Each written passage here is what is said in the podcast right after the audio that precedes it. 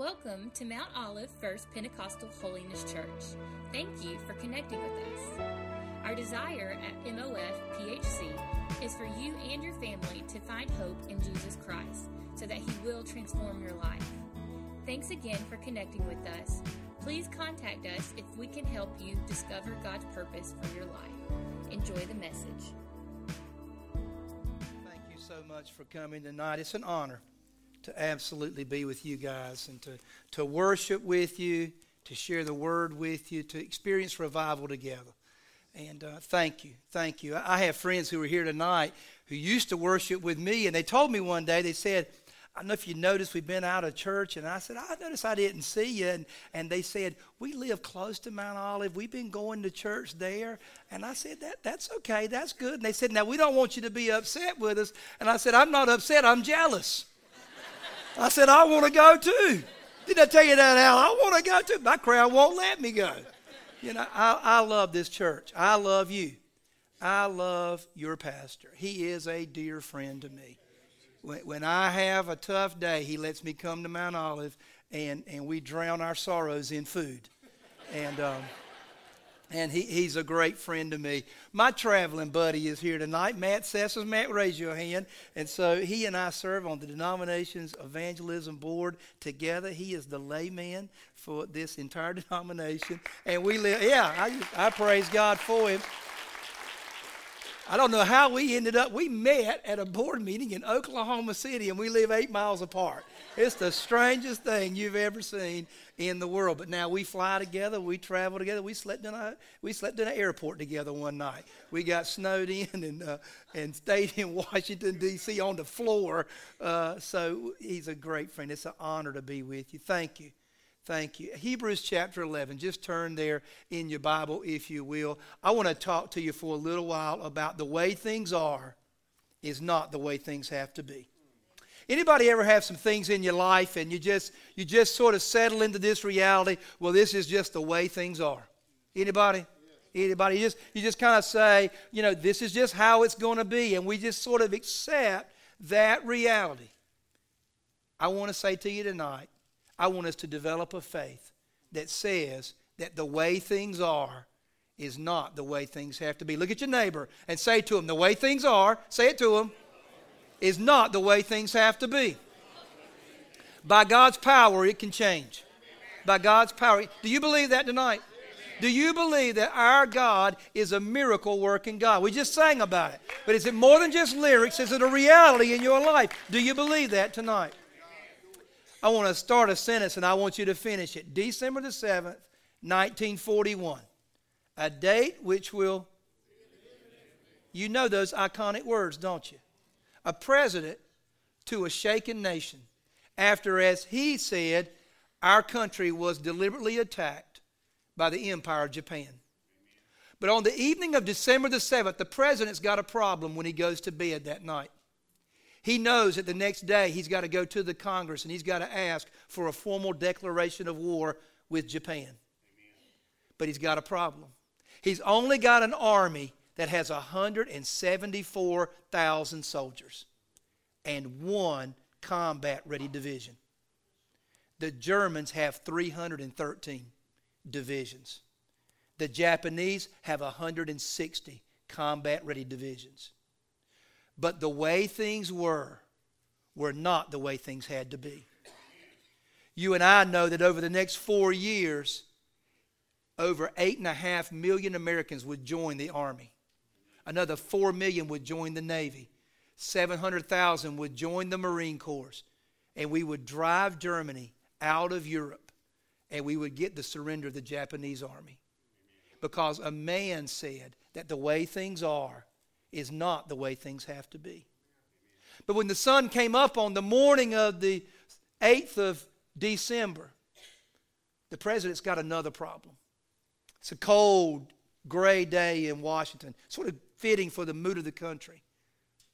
Arizona is still burning in the harbor in, in Honolulu. And he tells his son James when he gets up that morning that he does not want to be wheeled into the Capitol in his wheelchair. He doesn't want the Germans and the Japanese and the world to see him as a weak, vulnerable leader. the wheelchair that he's been confined to for over 25 years when he was stricken with polio in the middle of his life. He tells his son James he intends to have these specially made braces attached to his legs that allow him to stand for photo opportunities sometimes. That he intends to have those braces put on his legs, and he's going to use his son's arm as a parallel bar, and he's going to walk into the Capitol and ask for a declaration of war. The doors in the back of the Capitol opened at, at 1229. And the president took those 211 steps all the way to the front of the, and he spoke for six and a half minutes. The Congress debated for 20 minutes. And except for one lady who also voted against World War I. Isn't it amazing how time just doesn't change for some people? I mean, how some people just don't get it? They unanimously approved a declaration of war. And that man walked out of that same Capitol building because he said the way things are is not the way things have to be. Maybe you're here tonight and you've just got some things in your life. Anybody got some things in your life? And I just want you to know that the way things are is not the way things have to be. There's a power in heaven that can change that. And we believe that. We used to believe that. Didn't we used to just sort of say, well, God will change that? And somehow, through time, the things that we used to say, my God will change that, we've just said, well, that's just the way it is.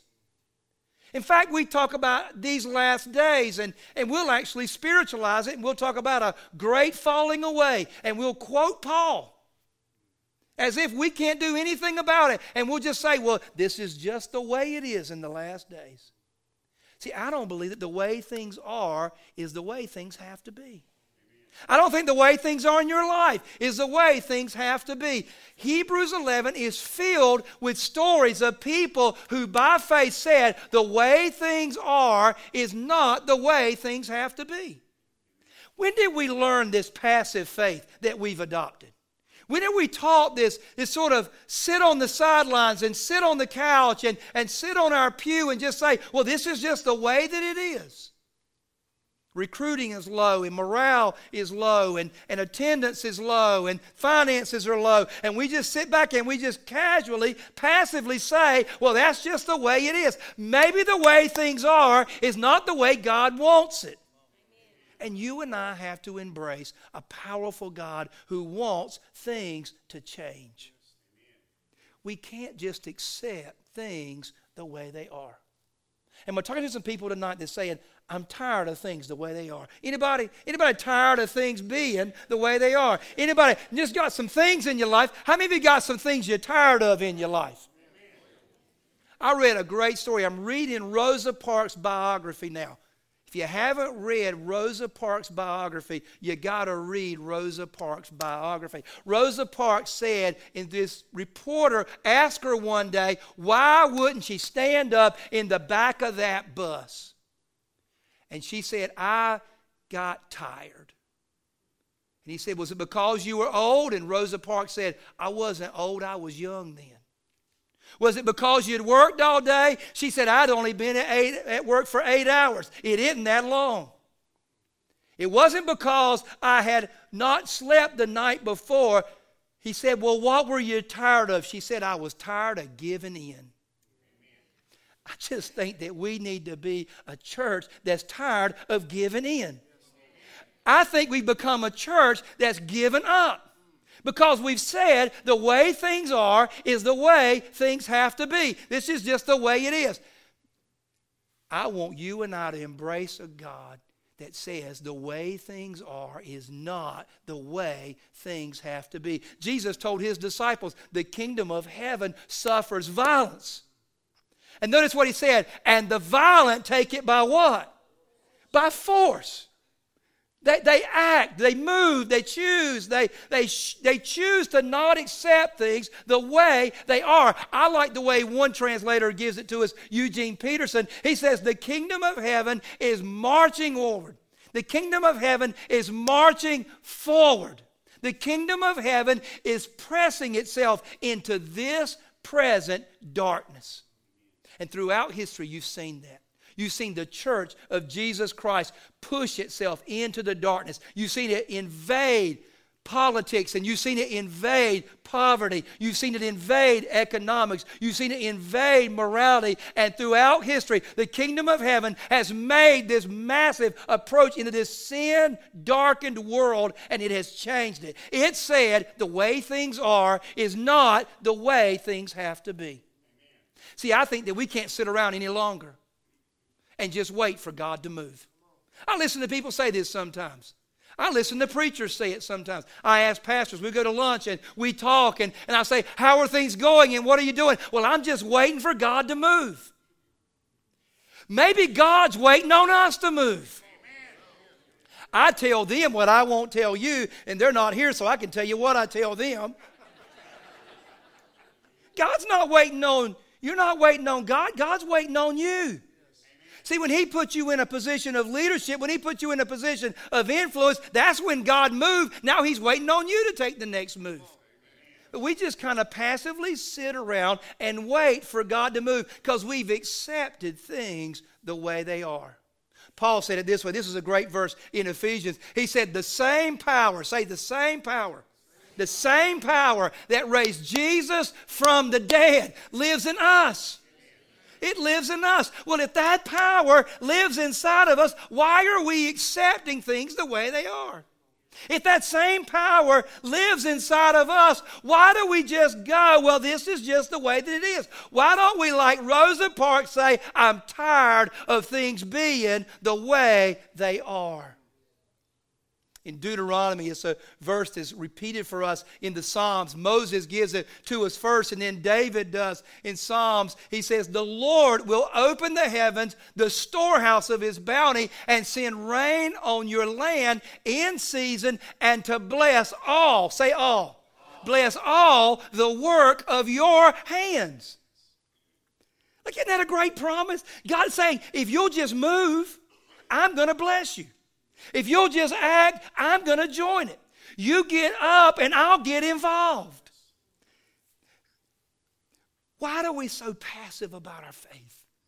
Why don't we believe the promises of what God has told us in His Word? God's going to bless the work of our hands, not the hope of our hearts.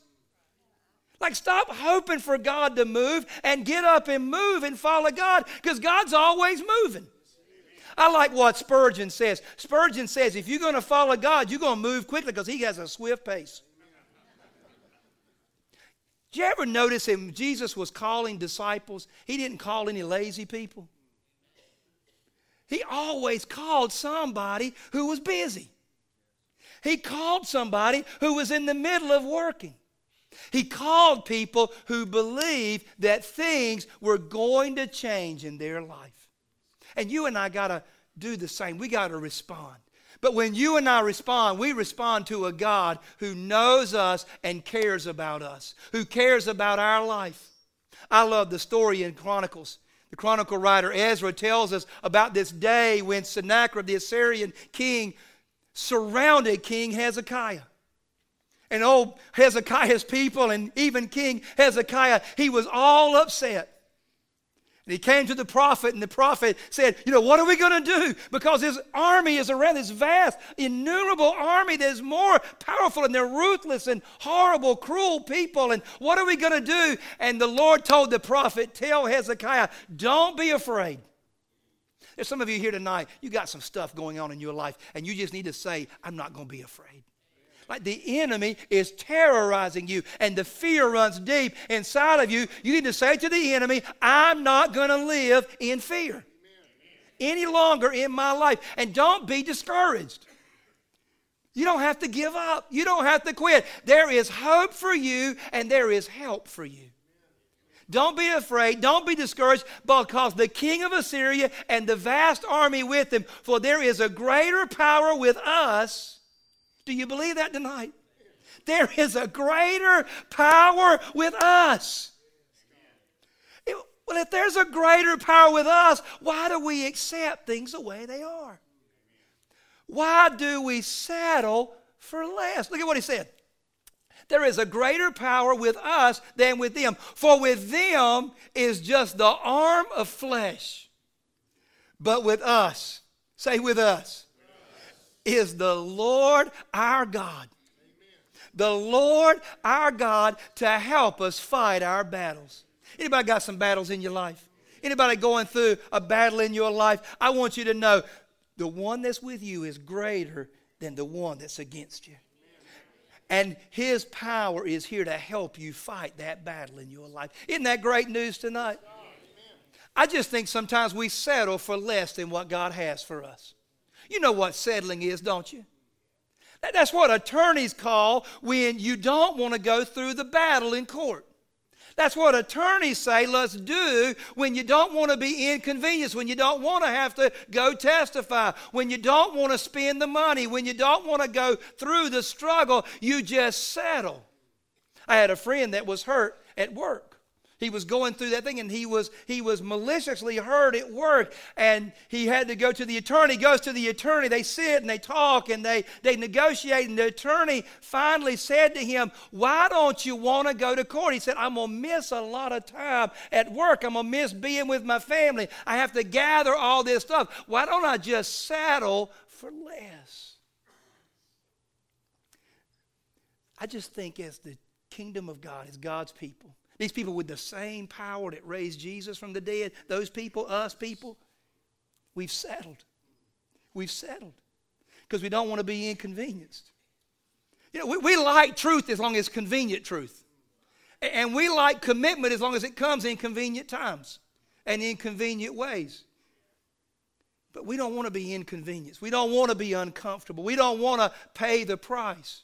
Listen, we're talking about revival right now, and somebody's got to pay the price. And that price is in our life. And so, so in Hebrews chapter 11, all that just kind of get to where we are in Hebrews chapter 11, here's what the Hebrew writer's doing. You know the chapter. He talks in the beginning about all these heroes of the faith, these, these iconic people all through the years who he holds up as examples for us and says, You can move on, you can continue, you can have courage, you don't have to quit. And he gives us their example and he goes through and he talks about people like Abel. He, he talks about people like Abraham, who in his old age God gave him a child. And he talks about people like Moses, who the Bible says that, that he chose to suffer with the children of of God rather than enjoy the pleasures of sin for a season. He talks about people like Joseph, and he said Joseph could see the time when the, the children of Israel would leave Egypt, return to the promised land. He goes through all these stories, and then he gets to verse 32, and he sounds like a preacher who's running out of time in his sermon. And here's what it says And what is more, I don't have time to tell you about Gideon and Barak and Samson and Jephthah and David and Samuel and the prophets who through faith, look at this, these little phrases here. This is what I want to kind of talk to you about for just a few moments. Who through faith conquered kingdoms, who through faith administered justice, who through faith received what had been promised. I just think in these last days, maybe for just this year, let's just talk about this period of time, these, these next 10 months for you as a church.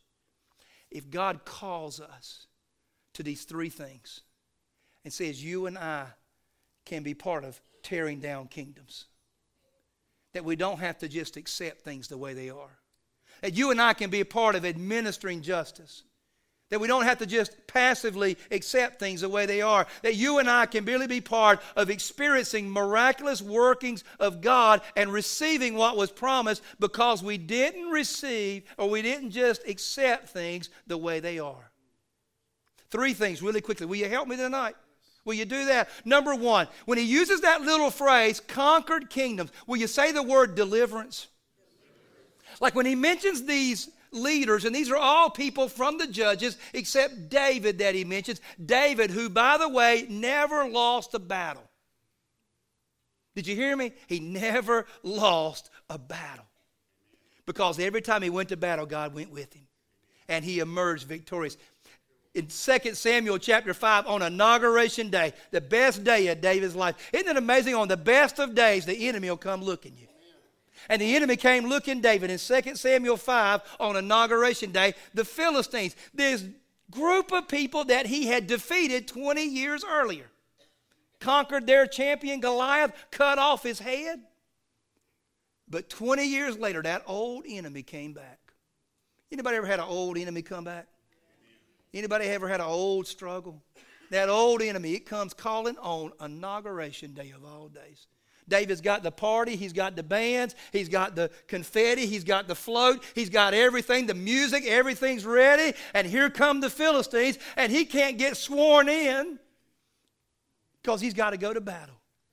And God gives him victory. You know the story, don't you? God, he asked God, he inquired, Lord, should I go up? And the Lord said, Go up, and what? I'll go with you. I'll go. Isn't that a great promise? You go and I'll go with you. You see, you don't have to wait on God. God says, You go and I'm going to go with you. And he gave him victory. And then the, the enemy kind of reassembled and attacked him again from behind. Like he has these recurring struggles these recurring battles in his life. Maybe you're here tonight and you have these recurring battles. You have these recurring struggles. And then he asked the Lord again. And this is a great moment. He just kind of assume, here's what God wants me to do. He asked the Lord again, Lord, shall I go up as I did before and attack them and defeat them? And he says, No, no, no, you wait for me. And he said, When you hear what sounds like soldiers marching in the tops of the trees, isn't that a great thing? Like I just, I wrote in the margin of my Bible the first time I read that God works in places I can't get to. And God works in places I can't see. And God works in ways I can't understand. And He, and he shakes the trees. You know, how many of you need God to shake the trees?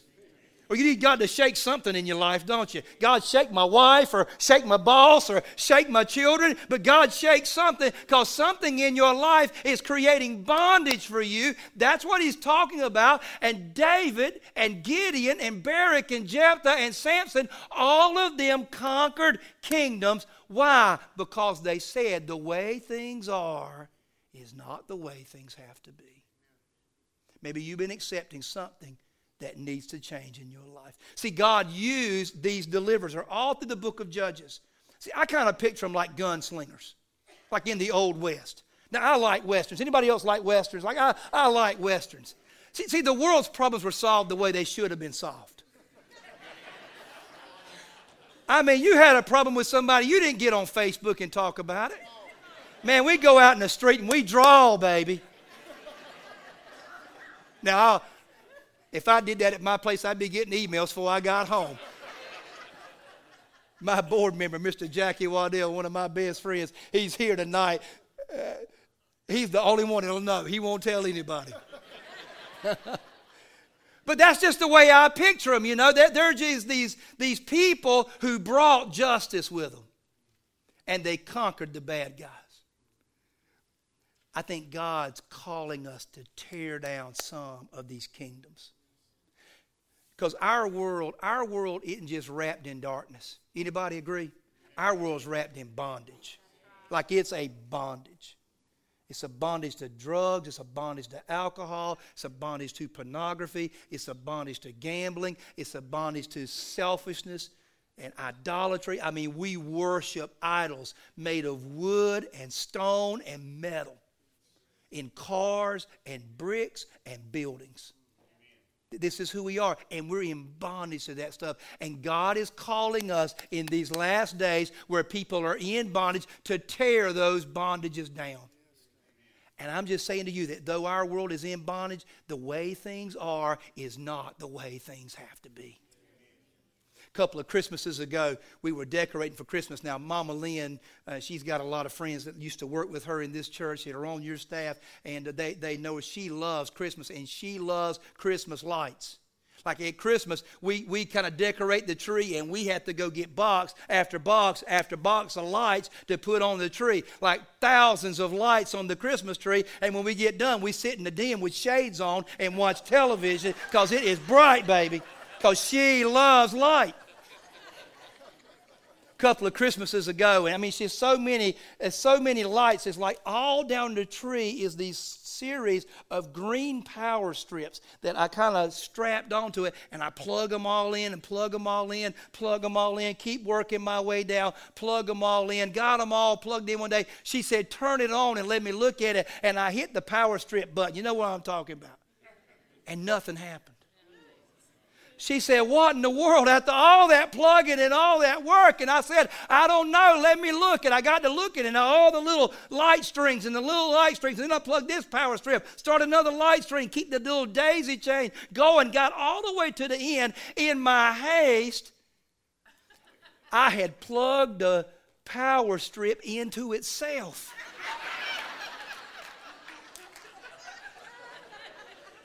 The dumbest human being that God ever stretched a patch of skin over. I mean, you couldn't believe it. I was so embarrassed I wouldn't even tell her. She said, What was it? I said, I don't know. It wouldn't work. I didn't want her to know she married an idiot. Probably already knows. Let me tell you the truth tonight. Let me tell you. Let me tell you. I'm going to tell you what I fear about me. I want to tell you what I fear about my people. I want to tell you what I fear about the modern church. I think we've plugged ourselves into ourselves and we're trying to light a dark world. And it's not going to work. It's not going to work. We got to get plugged into the right power. We got to get plugged into the right source. That's why I love what we're doing here tonight because we're spending some time. We're going to come in, we're going to pray we're going to plug ourselves into some power. We're going to plug ourselves into the power of heaven because if things are not going to be the way they are, we're going to need some power. We're going to tear down kingdoms, we're going to need some power. If we're going to have bright lights in this dark world, we're going to need some power. That's why Paul tells us this, and I love his writings. He said, He has rescued us. Anybody ever been rescued? Anybody feel like God just, He didn't just save you, He rescued you. And here's what he says He has rescued us from the dominion. There's that word again that the Hebrew writer uses. They were tearing down kingdoms, the kingdom of darkness, and He has brought us in to the kingdom of His dear Son. Like He did more than just save you, it's, it's a deliverance. It's a deliverance. Like you and I need to be part of a delivering power. That's why Paul tells in Corinthians, and I'll hustle along it. I realize it's getting a little late here. He said, For though we live in the flesh, we don't wage war according to the flesh, but the weapons of our warfare are not weapons of this world. Instead, they have divine power. Say, divine power. That's the power we you and I need. Divine power. I want you to pray, God, fill us with divine power. God, don't fill me with human power. Don't fill me with human ability. Fill me with a divine power that what? What's the word? Demolishes strongholds. Like we live in a world of strongholds. And, and some of us have sort of said, well, that's just the way it is these days. People are hooked on drugs. People are hooked to alcohol. People are, are confined in bondage to all kinds of addictions in their life. And we just say, well, this is just the way it is. God gave us divine power to demolish strongholds. Look at tonight, maybe you're here and you ain't got one of those strongholds. You're in bondage to something in your life, like it has its hooks inside of you and you can't get free. You want freedom. And maybe tonight you're like Rosa Parks and you'll just say, I'm tired of giving in. I'm tired of giving in. There's divine power to set you free. We want to pray with you tonight. We want to agree with you. We want you to experience that divine power in your life. Number two, let me hustle along. So we live in a world of bondage. Now, here's what I know that every time there's a world of bondage, that bondage creates a brokenness. Have you noticed this? Like the poverty that's in our world, it came from the brokenness of sin. Like the racism that's in our world, it came from the brokenness of sin Eh, the injustice in our world, it comes from the brokenness of sin. You watch television like I do, and I watch news commentators sometimes, and they'll ask questions. I was watching Chris Matthews, and glory to God, he's off television. I'm, tell, I'm telling you the truth. I, I knew the day would come when God would judge that man. One night I was watching him, and he said, What's wrong with God that he would allow this to happen in his world? And I screamed at the television. Anybody ever scream at the television? I scream at the te- I quit watching the news about five years ago because I was screaming at the television. I screamed at the television that night. The problem isn't with God. The problem's with people. There's something wrong inside of people, and the thing is, we broke. Sin broke us, and it has created violence. It has created atrocities. I mean, when you look at what what's wrong with people isn't God. What's wrong with people is what's inside of people, and it's sin. And that brokenness needs a healing. And that's what he was talking about in the Hebrew writer. Now, you know the story. You're, you're good Bible students. You know that he's talking about in the book of Judges the Midianites and the Hittites and the Amorites and the termites. You know, all these ites. They were a hill people, you know. And the frostbites, they were a cold people. It's all in the Bible. You, have, you can read it when you get home. You, you, Hebrews 11, you just kind of look between the lines there. So it's all right there. Every one of these groups of people, they would come, the Midianites would oppress Gideon. The Hittites, they'd come and they'd oppress Jephthah. They brought them into bondage. They, they, they robbed from them. They stole from them. They had no morale. They, they stole their crops. They stole their hope. They stole their future. They stole their children. There's so many people I know that they're living in bondage and they're living in brokenness with an enemy that steals from them. And we've sat back too long and just said, well, this is just the way that it is. And the way it is is not the way it has to be. I think God's calling us as a church to not just help people experience deliverance, but I think God's calling us to help heal some of the brokenness in our world with compassion. Say compassion. With compassion. To hear the broken cries of our world and to walk into the brokenness of racism and walk into the brokenness of poverty, to walk into the brokenness of illiteracy, to walk into the brokenness of separation and breakdowns in families and offer hope and offer healing. This is who God is. Like, God is a God of compassion. Like over and over again, we're told that his overarching quality is that he loves and he's full of compassion. In fact, he says his mercy is new every day. And so you and I are called to be the heart and the hands and the feet of Jesus. That's why I love what y'all do in the schools with children. I love what you do in Valentine's Day and in February when you go out and you love people. You find the overlooked, you find the broken, you find the hurting, and you become a place of hope for them in our world. God's calling some of you. My buddy Crystal Grant's here tonight. I won't embarrass her, but every every Wednesday night, I guess every Sunday night, every Sunday morning, she brings a group of kids to her church here. I don't know if y'all heard of Crystal Grant or not. Do y'all know Crystal Grant? Yeah. Will you give God praise for Crystal Grant? She just saw one. You know this story, don't you? Then she saw two. Then she saw three. Then she saw four. And she'd bring them. You know what she was doing? She was administering justice. She was righting some of the wrongs. She was caring for people. Here, here's what here's what James tells us. These are great words. Read them with me. Pure religion before God and the Father is this to read and pray hours every day. That's, that's not what it is? Okay, it's a different translation then. Pure religion before God and the Father is this that you give away everything you have to people who don't have anything. No, not what it is. Pure religion before God is that you live flawlessly and never make a mistake. It's not what he says, right? It's what? To what? Look after. The King James Version uses a great word care for care for widows and orphans. Widows and orphans. I, I just want to tell you what we're doing. A few years ago, we had an opportunity where the people that have these MAP classes, which are basically like classes that are offered for foster parents and prospective adoptive parents.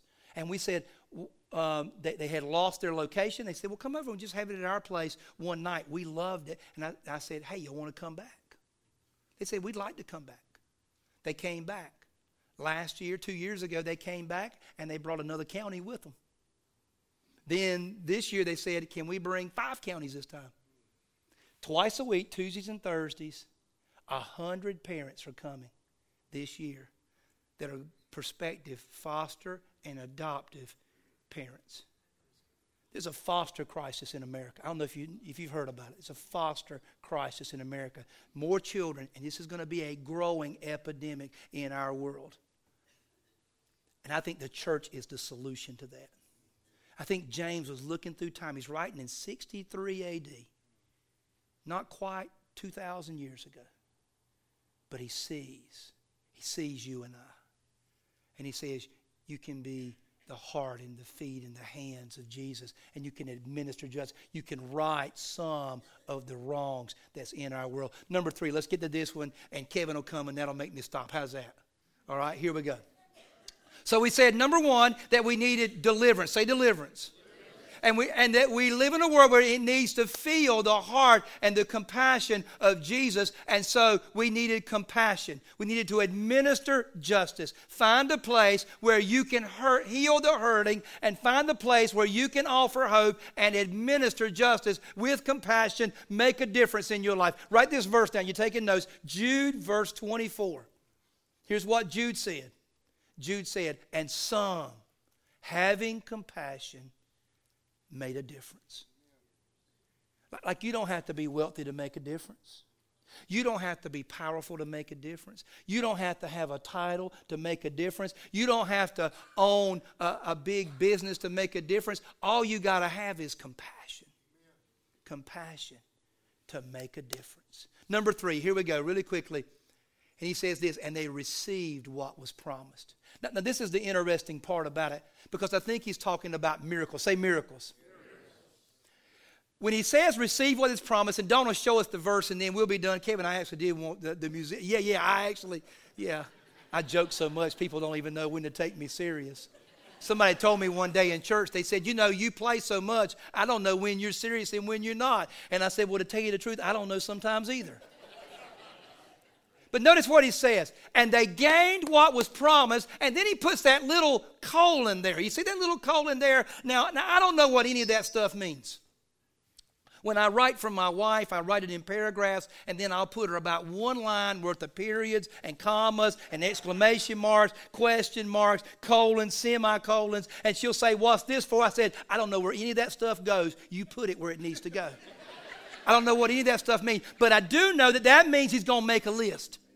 He's going to make a list. And here's what he says Who shut the mouths of lions. Now, everybody that was reading that knew he was talking about who? Daniel who said the way things are aren't the way things have to be. And then he said this, and it quenched the fury of the flames. Now, everybody knew he was talking about, right? Shadrach, Meshach, and Abednego. Who said what? To King Nebuchadnezzar, you're a big dude. You got your 75 foot statue and your big old furnace, but the way things are is not the way things have to be. And then he said this, and escape the edge of the sword. He was talking about those deliverers all through the book of Judges. That said, the way things are is not the way things have to be. Whose weakness was turned to strength, who became powerful in battle and routed foreign armies, and women received back their dead again. I think he's talking about that widow at Zarephath who had that miracle. I used to read that story wrong. Maybe I just dropped this in my heart. Maybe it's for you tonight. I used to read that story wrong in 1 Kings chapter 17. I used to think that God sent Elijah down there for that widow to feed him. I used to, I, I got to be honest with you, it, it, confused me. I was like, of all people to send the prophet to when he's hungry and thirsty, a widow. I mean, that, that's not where I would have sent her, right? I used to think that God sent him there for that widow to feed her until I read the story really good and I saw that Elijah said to her, What are you doing? She said, I got a little bit of flour and I got a little bit of oil and I'm going to make me a cake and me and my son are going to eat it and that'll, that'll be it and we're going to die. And old Elijah just does the most insensitive thing you can imagine, right? How many of you know the story? Yeah, he just says, Make me one first. Well, wasn't she just praising God that he stopped by? I'm about to die, and my child's about to die, but can you make me one first? If the church lady had been on television then from Saturday Night Live, she said, Well, ain't that special? right? I mean, you it's insensitive, isn't it?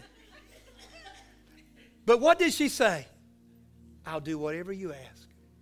And she made him that cake.